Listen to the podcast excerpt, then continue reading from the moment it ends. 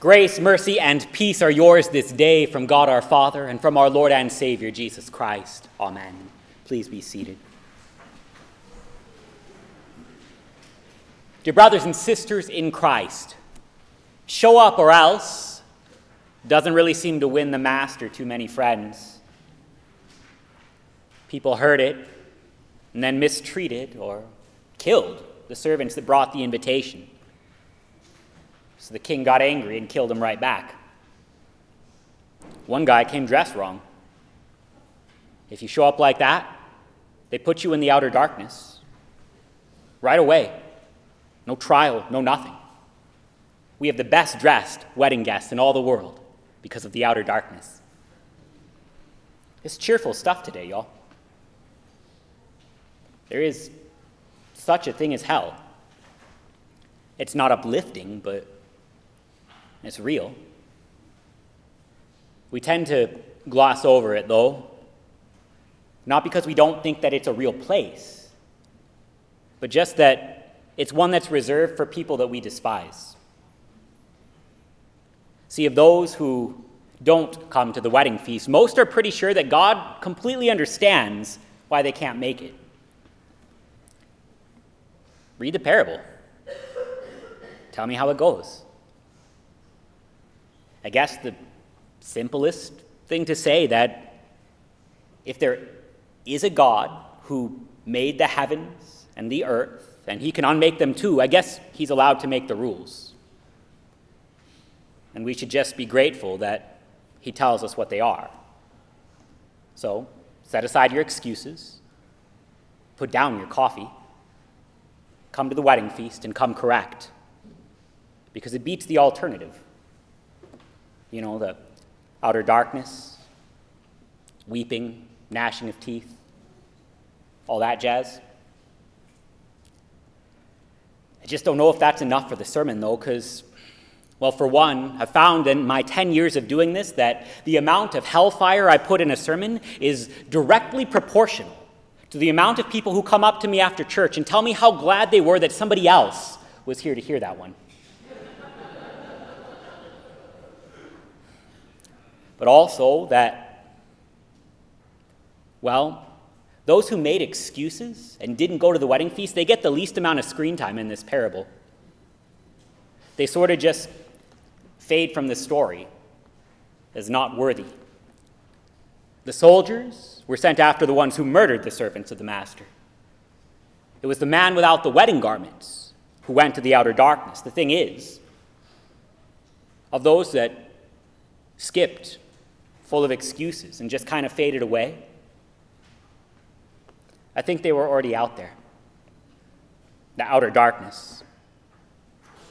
See, when we think about hell, we always imagine an awful lot of fire for some place called the outer darkness. We imagine a bad place that is full of pain and torture, death and decay, a place where demons roam about, seeking those to devour, a place full of sinners doing awful things to each other and suffering. So, basically, like here, but like in a cave that's on fire. The words outer darkness actually help us understand. They shape the picture. Outer, not close to. Darkness, not light. Hell, is not measured in demons and suffering. The worst part about hell is the name that we're given today outer darkness, being away from the light, being not near Jesus, who is the light of the world, sent into the world so that darkness would not overcome it. Those who gave excuses and skipped the feast, they were already out there. I mean, look around this world. Tell me how dark it is. Wars, rumors of wars, suffering, torture, demons, sinners, death, weeping, gnashing of teeth.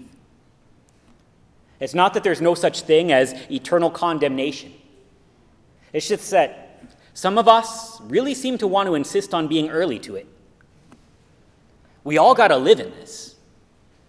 The thing is, why would anyone want to stay? Would you really rather navigate it without the light, the help, the salvation? It isn't come to church or else. It's never been that. We already live and die inside of the or else. The only question is where is help in the middle of it? So the Lord comes down into the outer darkness. He brings light into the darkness. The light shines in darkness, and darkness cannot overcome it. On this mountain, the Lord sets up in the darkness light. On this mountain, the Lord of hosts makes a feast full of good food and even better wine. And in this feast, he swallows up death forever. In this feast, he wipes away tears. In this feast, those who wait in darkness for salvation find the God who comes not to threaten with more of it, but to save those who could not save themselves. He comes to call us out of darkness and into light. He invites you to that feast here, now. He sets it up here for you. It was never for the worthy, it was never for the good. It was for those who are weeping and gnashing their teeth in the dark. It was for you and me. It is his body and blood that he places on this altar good food, better wine, for in them are the body and blood of Jesus for the forgiveness of your sins. It is for life that death cannot destroy. It is for strength in a world that just demands too much sometimes. And it is for hope in a world that has forgotten how. For light for those hearts that sit in darkness. He sets up this feast for sinners, for me, and for you. He sets up this feast for the people like us. Those who didn't come were unworthy, but so were those who came. They were both the good and the bad. The only one who gets called out for it is the one not wearing the wedding garment. Because the wedding garment was given by the host, it was supplied and free, it was a gift, it was an identity. You wear that, it means you belong here. Because God always clothes his people. He always calls them out of darkness and sin and shame and death and clothes them. He called Adam and Eve out of the bushes, and he clothed them in animal skin so they could look at each other and find peace in their marriage. He clothed you in white robes in your baptism, washed clean in the blood of the Lamb. He clothes you with robes that carry you out of the great tribulation and into the wedding feast of the Lamb that has no end in his kingdom. And he promises you that because you are baptized, because you wear these robes right now, you are holy and you are worthy of love. You belong here. The guy without one, he showed up and insisted that those things not be that way. He insisted on not being God's guest at the feast where he swallows up death. He wanted to be there based on something other than mercy. So he left, back to where he came from. Many are called, but few are chosen. Just understand that that's not a challenge to make it fewer like, really, the path is narrow enough. You don't need to come along and make up new rules for it. The path is narrow enough. You don't need to single out people that you are sure are going to hell because they don't live up to the standards of the law. By the way, ignore your own sins. Many are called, but few are chosen. That's just a realization. Nothing out there can save you. No work you can do will either. But in here, you don't have to stand on your identity.